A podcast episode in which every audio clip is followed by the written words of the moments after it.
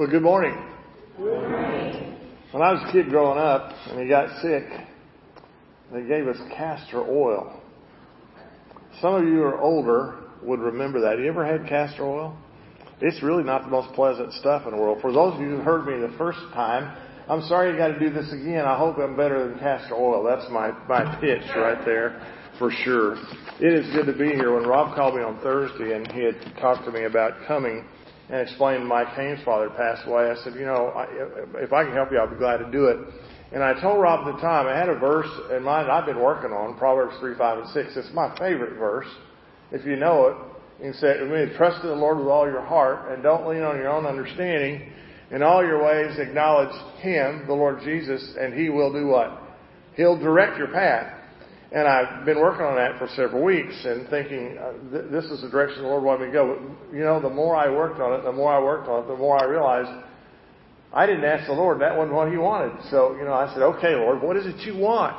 And so He brought me back to a passage that I've thought about many times, and the church needs to think about. The church needs to make it their, they need to make it something that's so special. They say, yeah, we've got to do this, and we've got to do it on a daily basis. You're in the middle of transition. Your church is now going down a road it's not been for now in several years, and you're going to be looking for a new pastor. And I can guarantee you that all of you have different ideas about what kind of pastor you ought to have here. Now, this morning, first service, I used the example of ice cream. Who doesn't like ice cream? Anybody here? I'd be surprised about that. But I'm not going to talk about ice cream. I want to talk about your favorite team, the Royals. How many like the Royals? Oh, thank you, brother. Yeah, there's at least three of us that like the Royals. How many of you like the Cardinals? Boy, I tell you, the church is split already. I can't believe it. Well, and all of you who are Cardinals fans would say, well, there's a reason why we like the Cardinals. They won more championships. They're just a better ball team. They look better. They're dressed better. And others would say, well, the Royals have won some championships too. And, well, that was by chance. That after all, they beat the Cardinals back in the one World Series. I can't remember what that was. Back in the 80s sometime, I think it was. And there was debates about whether or not they actually won that. So you all have preferences, don't you? Some of you prefer one team, some of you prefer the other. And the interesting thing about that is we all have preferences about a lot of different things. Now, I didn't even talk about all the different flavors of ice cream in the first service. All I talked about was vanilla and chocolate. And some like vanilla and some like chocolate. That's your preference. But others said, there's other kinds of ice cream besides vanilla and chocolate. So I said, yeah, I'm sorry I didn't go down that road. We didn't have time to go down that road. What I'm trying to tell you is that all of you have a preference. If you have a pastor that you want, some of you already thought, I want a certain type of pastor. He's got to have this kind of a family. He's got to have this much experience. He's got to have this, this, and this. And all of you are already thinking what you'd like to have in a pastor. If you haven't thought that, raise your hand. Only one. The truth is, all of you have an opinion about what you're looking for. And the truth is, that's okay. But what's more important than your opinion is what God's opinion is. What does God say? And how are you going to get on the same page with God the Father to understand where you need to go in order to find the pastor you need to have to help lead the church the direction the church needs to go? How are you going to do that? And of course, prayer is one of the things that's so very important. So would you find, please, 2 Chronicles 7:14. We're going to start there. Would you find that in your Bibles? I hope you brought your Bibles. And then would you stand? Let's honor the Word of God by reading it as we stand before Him. 2 Chronicles. And I'm going to start with actually verse 12. I did in the first verse, but I am today. This is the Lord's response to the people as they were dedicating a temple. And here's what He says. The Lord appeared to Solomon at night and said to him, I have heard your prayer and have chosen this place for myself as a temple of sacrifice. If I close the sky so there is no rain, or if I command the grasshopper to consume the land, or if I send pestilence on my people, and my people who are called by my name humble themselves, pray, and seek my face, and turn from their evil ways, then I will hear from heaven. I will forgive their sin and heal their land. My eyes will now be open and my ears attentive to prayer from this place. And I have chosen and consecrated this temple so that my name may be there forever. My eyes and my heart will be there at all times. God's telling us if we're willing to humble ourselves and come before Him, He will answer prayers. And are we willing to humble ourselves and say, God, it's what you want, not what I want? Boy, there's a whale of difference in those two things. And so let's pray. Father, as we come to this time of looking at your word this morning and what it has to say to us, may we be responsive to what you want and not so much what we think. Because what we think is really not important. Your direction is important. Your direction for the person you want to be here to lead this church, to help find the people who are lost in this community and all around. Lord, that's so important. So we want to yield to you this morning. May you help us examine our hearts, and may we be willing, Father, to open our hearts to what you want instead of what we want. And Father, we pray this now and ask it in Jesus' name. And all God's people said, Amen. Would you be seated? Prayer is an interesting thing. And sometimes circumstances around us drive us to our knees after everything else has failed. Case in point, and I asked the earlier service, how many of you were alive on June the 12th, 1873? A little different, isn't it? So you got to wait for the whole thing. Farmers that were in southwestern Minnesota saw what they thought looked like a snowstorm converging on them early in the spring of the year. But then they heard a roar of beating wings, and what they saw seemed to be like snowflakes, but in fact they were grasshoppers.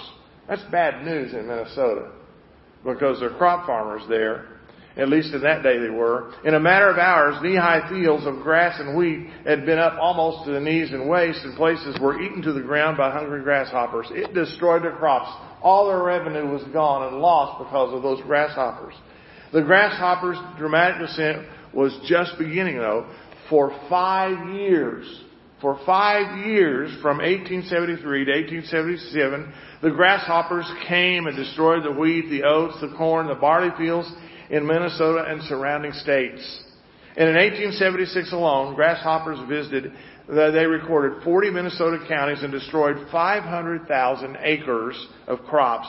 So in the spring of 1877, farmers were worried. They did not want a repeat of what had happened to 5 years before, but they were very worried. The situation was so serious that the governor, John S. Pillsbury, of the state, proclaimed April 26th as a day of prayer and fasting. He urged every man, every woman, every child to ask God to prevent this terrible scourge from happening again. So on that day, on April, all the schools were closed, the shops were closed, stores were closed, offices were closed. There wasn't anything open. There was a reverential quiet across the state.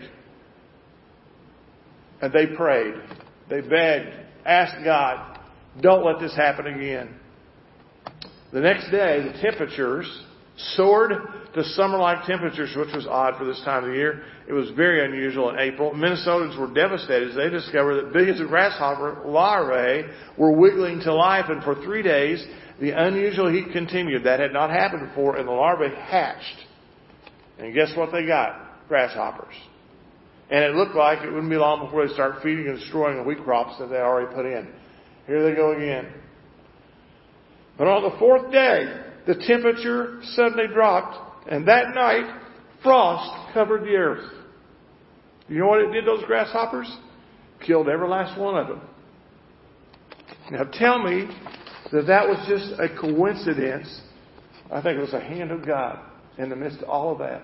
People got on their knees and begged and prayed. Listen, the United States of America needs to be on their knees begging and praying for God to be merciful to us. Christians need to unite. We're in trouble, folks. We're in serious trouble. We just can't be lackadaisical. We need to be on our knees praying. See, those grateful farmers never forgot that day. It went down in history of Minnesota as the day that God answered the prayers of the people. And there's stuff written about it. Others saying, oh, it wasn't so big. Yeah, it was big. God acted on that day. And this church, National Heights Baptist Church, is now in the process of going to seek a new pastor. You're forming a committee and all those things to help you walk down that path.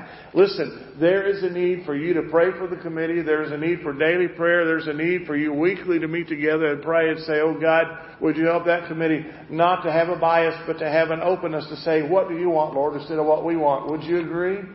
Amen. Are you awake? Would you agree? Yeah, that's important, you see. The conditions that God set forth for Israel's forgiveness in Solomon's prayer are there, and he emphasized four specific things. I want to touch on that, and really the church here ought to be thinking about these things in your life. God expects, number one, a spirit of humility. It says, if you will humble yourself, and then what? And pray. The reason we humble ourselves is we come before God and say, God, I know I'm a sinner. I know that I have these things wrong in my life. I need to be right before you. And we get our heart right. And God's able to hear us when we have our pride out of the way. If you're not willing to pray and get your pride out of the way, God has a hard time. It's not that He can't hear you. But pride goes before destruction, the Bible says. That's why got Satan kicked out of heaven. Pride is a dangerous thing. And so we shouldn't look at ourselves as prideful, but we should look at ourselves in a sense of saying, God, what do you want? And we get our knees in praise. He expects this spirit of humility. Proverbs 16:18 says, when pride comes, disgrace falls, but with humility comes wisdom. Did you get that? With humility before God, He's going to impart wisdom to you to help you understand what you need to do and what you need to go. Wouldn't it just be so tremendous that if the first service, the second service, and all those people who are members would come together and in harmony on their knees praying and saying, God, we want your will. What might God do with this place? He'll turn it upside down. That's what He'll do. He'll make a difference in this church. That's what He'll do. Not that it's bad now, but it could be what God wants it to be so much better, and God wants that for you. See, Proverbs 16:8 says, when pride comes, disgrace follows, but with humility comes wisdom. So why is it that God expects the spirit of humility first? Humility does this. It abolishes the idea of our leading so that we can be led by the Spirit of God. I said this earlier.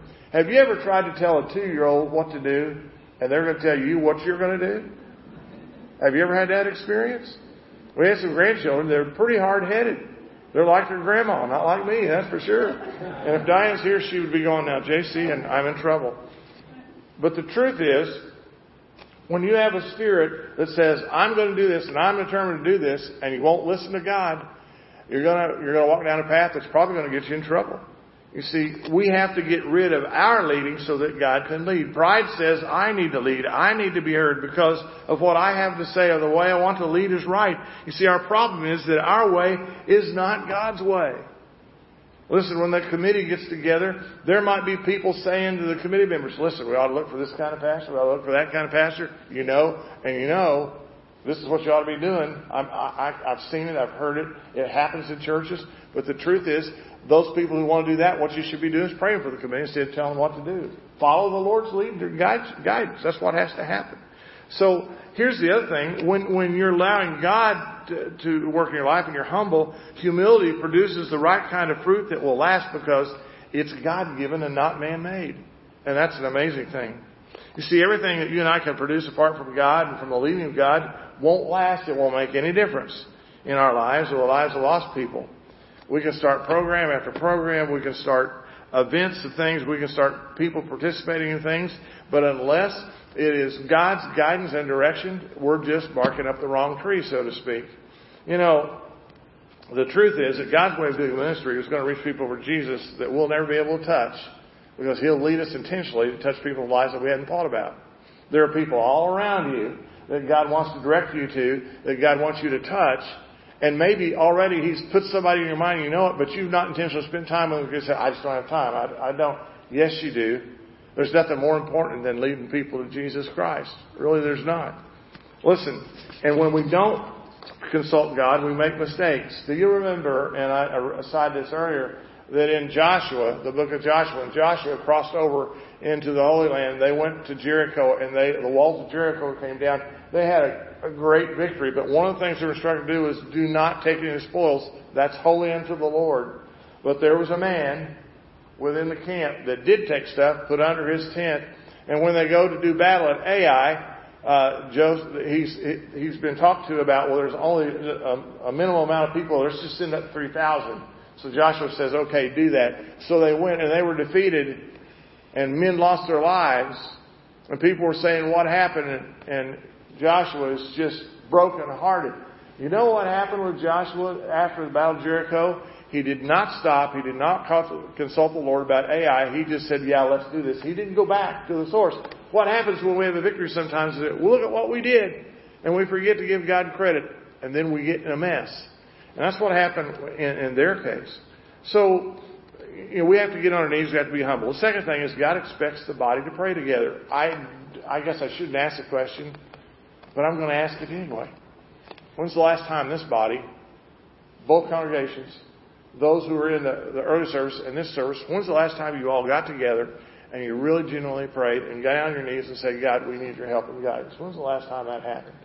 You see, churches must be in prayer together. It's what brings them together in spirit. There are a number of New Testament examples of corporate prayer. In Acts 1:13 through 2:1, they gathered in the upper room. Pentecost came after they prayed. In Acts 4:24 and 31, the church prayed together for Peter and John who were in prison. And it says the place was shaken. I asked earlier, how many of you ever been in an earthquake? That's not much fun, is it? On something like that, it's kind of scary. But can you imagine if God would just shake this place and shake people in their hearts? What a tremendous thing it would be. You see, when we pray together, it moves us from my page to God's page. And secondly, when we pray together, it unifies our hearts, our mind, and our spirit, and it produces the fruit of a willingness to serve. When your heart and your mind and your spirit, you're all on the same page, and when something is needed, people just start coming out and saying, I'll do that. I'll take care of that. Let's serve together. There's a need for that kind of spirit within the church. As God's children, when we humble ourselves before Him in prayer and seek His face with our hearts, and our minds get connected with His heart and His face, then God has us at the right position to hear without our bias before Him. Listen to Psalm 62:1 and 2. I am at rest in God alone. My salvation comes from Him. Verse 2 says, He alone is my rock and my salvation and my stronghold. I will never be shaken. See, my confidence is in God. It's not in me. It's always in God, not in me. The third thing is this. God expects us to seek His face. He expects it. Seeking God's face is a part of surrendering my heart to Him. And I need to put my faith and my trust in Him on a daily basis. It provides me with the right perspective when I seek God. Matthew 6:33 tells us this, but seek ye first the kingdom of God and His what? His what? His righteousness. Not my righteousness, because mine's like filthy rags. His righteousness. And then He says, all these other things will be what? Added. What are those other things? It's fruits. It's the spirit of your work. It's loving on people. It's people being affected with your love and saying, my goodness, how that church loves people. And they get infected with that. It becomes infectious and it's good. That's a good kind of infection, by the way, not a bad, for sure. Psalm 135:6 says, I wait for the Lord. I wait and put on my hope in His word. I wait for the Lord more than watchmen for the morning. You see, praying takes time, but it also takes learning to wait on Him. Some of you right now be thinking about, dinner, lunch is coming. What am I going to have? Ever been guilty of that? I have. But our focus, we have so much little time, it seems like, anymore. I shared the first service. I remember when I was a kid, my mom would make baked potatoes. But you know how she made baked potatoes? We didn't have microwaves. She buttered those things up. She'd cut them, slice them, butter them up. Then she'd put them in foil, and she'd put them in the oven for an hour and a half, maybe two. And cook those rascals. And boy, they were so good when they came out. But now we get impatient if we can't go through a line in... God must be calling. There we go. We might be patient in a line waiting for ice cream or something to be served. And we're impatient because it doesn't come out just like that. We just are not very patient. So besides that, the second thing is we need to seek His face to provide the spiritual food we need. I need spiritual food, you need it. Hebrews 11:6 says this, now without faith it's impossible to please God. For the one who draws near to Him must believe that He exists and rewards those who seek Him. Do you all believe that God wants the best for this church? Yeah. Do you? Are you willing to say, God, I'm going to set aside my bias, my stuff that I want, and I'm going to let You lead? Are you willing to do that? That's easier said than done. But I pray that you are, because that's what's going to get you the right pastor, the man that God wants to be here. And then Hebrews 12:13 says this, for the word of God is living and effective and sharper than a two-edged sword, penetrating as far as to divide the soul, the spirit, the joints, and the marrow. It is a judge of the ideas and the thoughts of the heart. God's telling us we need to read Scripture. We need to read His Word so He can help us understand what our heart is like. If you don't read His Word and you're not in His Word on a daily basis, it's hard for God to speak to you because your mind's so distracted by all the stuff in the world. If you think I'm kidding, go home, put up your cell phone, don't turn on the television, don't turn on the radio, get rid of your internet, do all that stuff for it. See if you can live without that for a day. Most of us can't live without it for 5 minutes. Last night I was eating with some friends, and they had two of their grandsons with them, and they had their cell phones constantly on those things. And I was just laughing at them, saying, "You have time to eat? Oh yeah, in a minute." It's amazing how we let those things. Now listen, if those things have our attention, when does God get our attention? When does that happen? Wow. No creature is hidden from Him, but all things are naked and exposed to the eyes of Him who we must give an account. You see, the true reward of seeking God brings us into this right relationship by pointing out our need to change and giving us faith to live each day and have victory over Satan. The last thing, which is in this passage, is this. God expects us to repent of personal and corporate sin. Nehemiah 1:6 lays it out for everyone to see. Let your eyes be open, let your ears be attentive to hear your servant's prayer, that I may pray to you night and day for your servants, the Israelites. I confess the sins that we have committed against you. Both I and my father's household have sinned. Listen, when we're praying and we're being open to God, it allows God the opportunity to help us identify where we're failing. And it's not that those things are always bad, but there's sometimes we're just falling short. And when we come together and ask the Lord to help us with our shortcomings, He will. Listen, if we're too proud to get on our knees together, we're not going to reach people for Christ. It's just not going to happen. And isn't that part of what the church is about? Isn't Jesus Christ, it wasn't His coming about being redemptive in nature? And if that's what it's about, we have sometimes forgotten. And it's not just meeting on Sunday. It's about who are we concerned about? Who are we praying for? So we need to examine our lives together and identify to the Lord how we're not succeeding. Second, examine our church body enables us to pray for one another. You have a need, you have a need, you have a need, you have a need, and that need could be something that maybe nobody knows about. But when you come together in prayer and you're sharing what your needs are, you're praying for those things, God has a way of taking care of those things. You're supporting one another in the midst of that. Your greatest need, really, as a church, is to be humble and listening to what God has to say instead of what you think. The third thing is to examine our church body helps us to focus on what God wants, not what we want. John 15 says this, "If you remain in me and my words remain in you, you ask whatever you want and it will be done for you. You did not choose me, but I chose you. I appointed you that you should go out and produce fruit, that your fruit should remain, so that whatever you ask the Father in my name, He will give you." And so when you come together and you examine your own church about love and joy and peace and patience and kindness and goodness and gentleness and faithfulness, He says, against such things there is no law. Jesus is saying, these are the things we want to develop in you. That's what happens when you pray together. You know these words. Say it with me. Our Father which art in heaven, hallowed be thy name. Thy kingdom come. Thy will be done on earth as it is in heaven. Give us this day our daily bread, and forgive us our debts as we forgive those who trespass against us. And lead us not into temptation, but deliver us from evil. For thine is the kingdom and the power and the glory forever. Amen. So, I would challenge you this week to do this. First, I would challenge you to pray individually and say, God, I want to honor your name. I want your kingdom to come in my life. I challenge you to do that this week. And secondly, I challenge you to pray in groups of 3 or 4. Get to people's houses. Begin praying for the pastor God wants to call. He wants to be here. Start praying for the committee. We don't know who all that is yet, but you start praying for the committee. And saying, God, that those people on the committee, I'm praying that they'd be devoted to you. And you pray for the leaders in your church. And then you pray each Sunday. And each Sunday when you come together, don't forget that you have a mission, that God's giving you a kingdom mission, that redemption is the key. And then would you pray that God would give you a hunger for lost people, a definite hunger for lost people.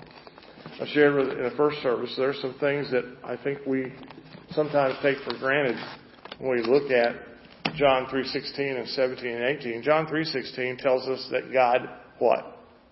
Loves us.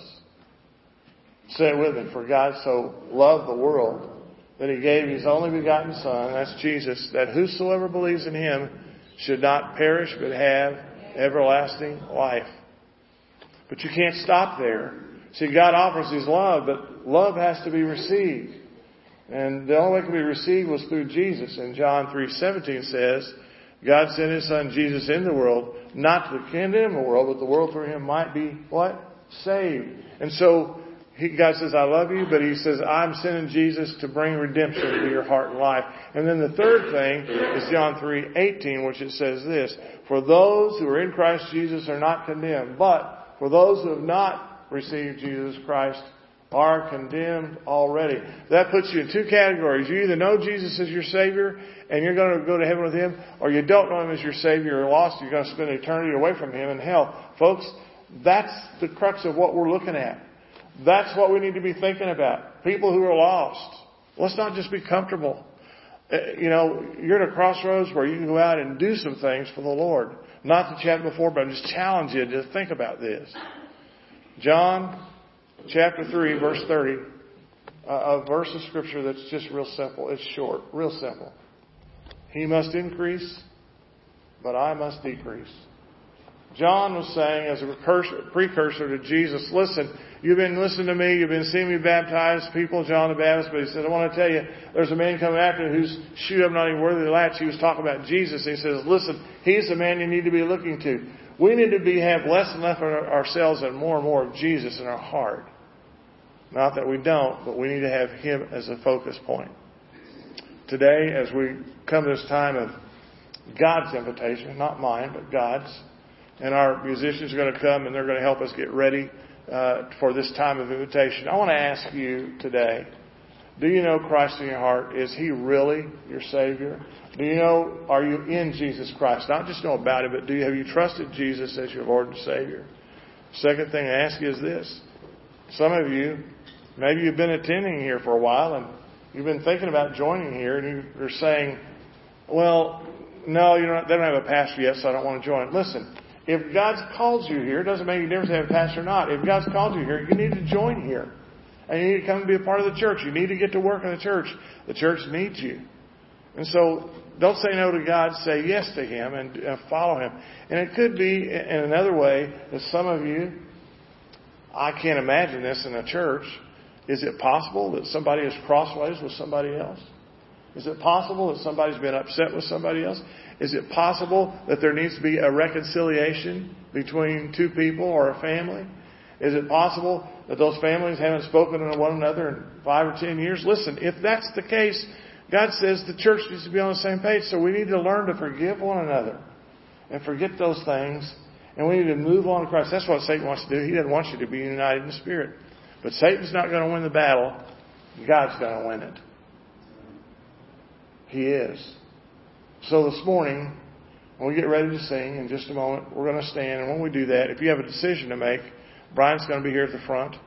If you need to come and pray, I already told you, you can pray for that new pastor. You don't know who he is. I don't know who he is, but you need to be praying that God would bring the right person here.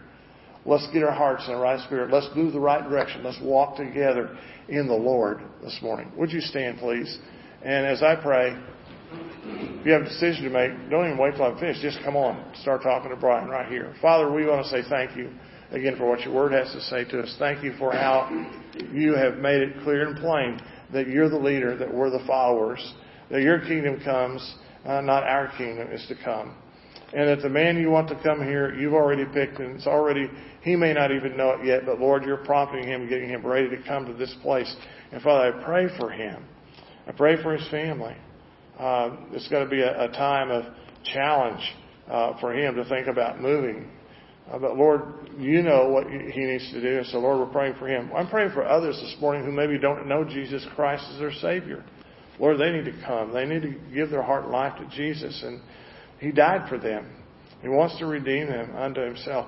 So, Father, I pray that they might respond. And if there are others, Lord, that just need to come and get on their knees and pray this morning, or come and sit down in front pew and just pray together, Lord, help them to move and do that.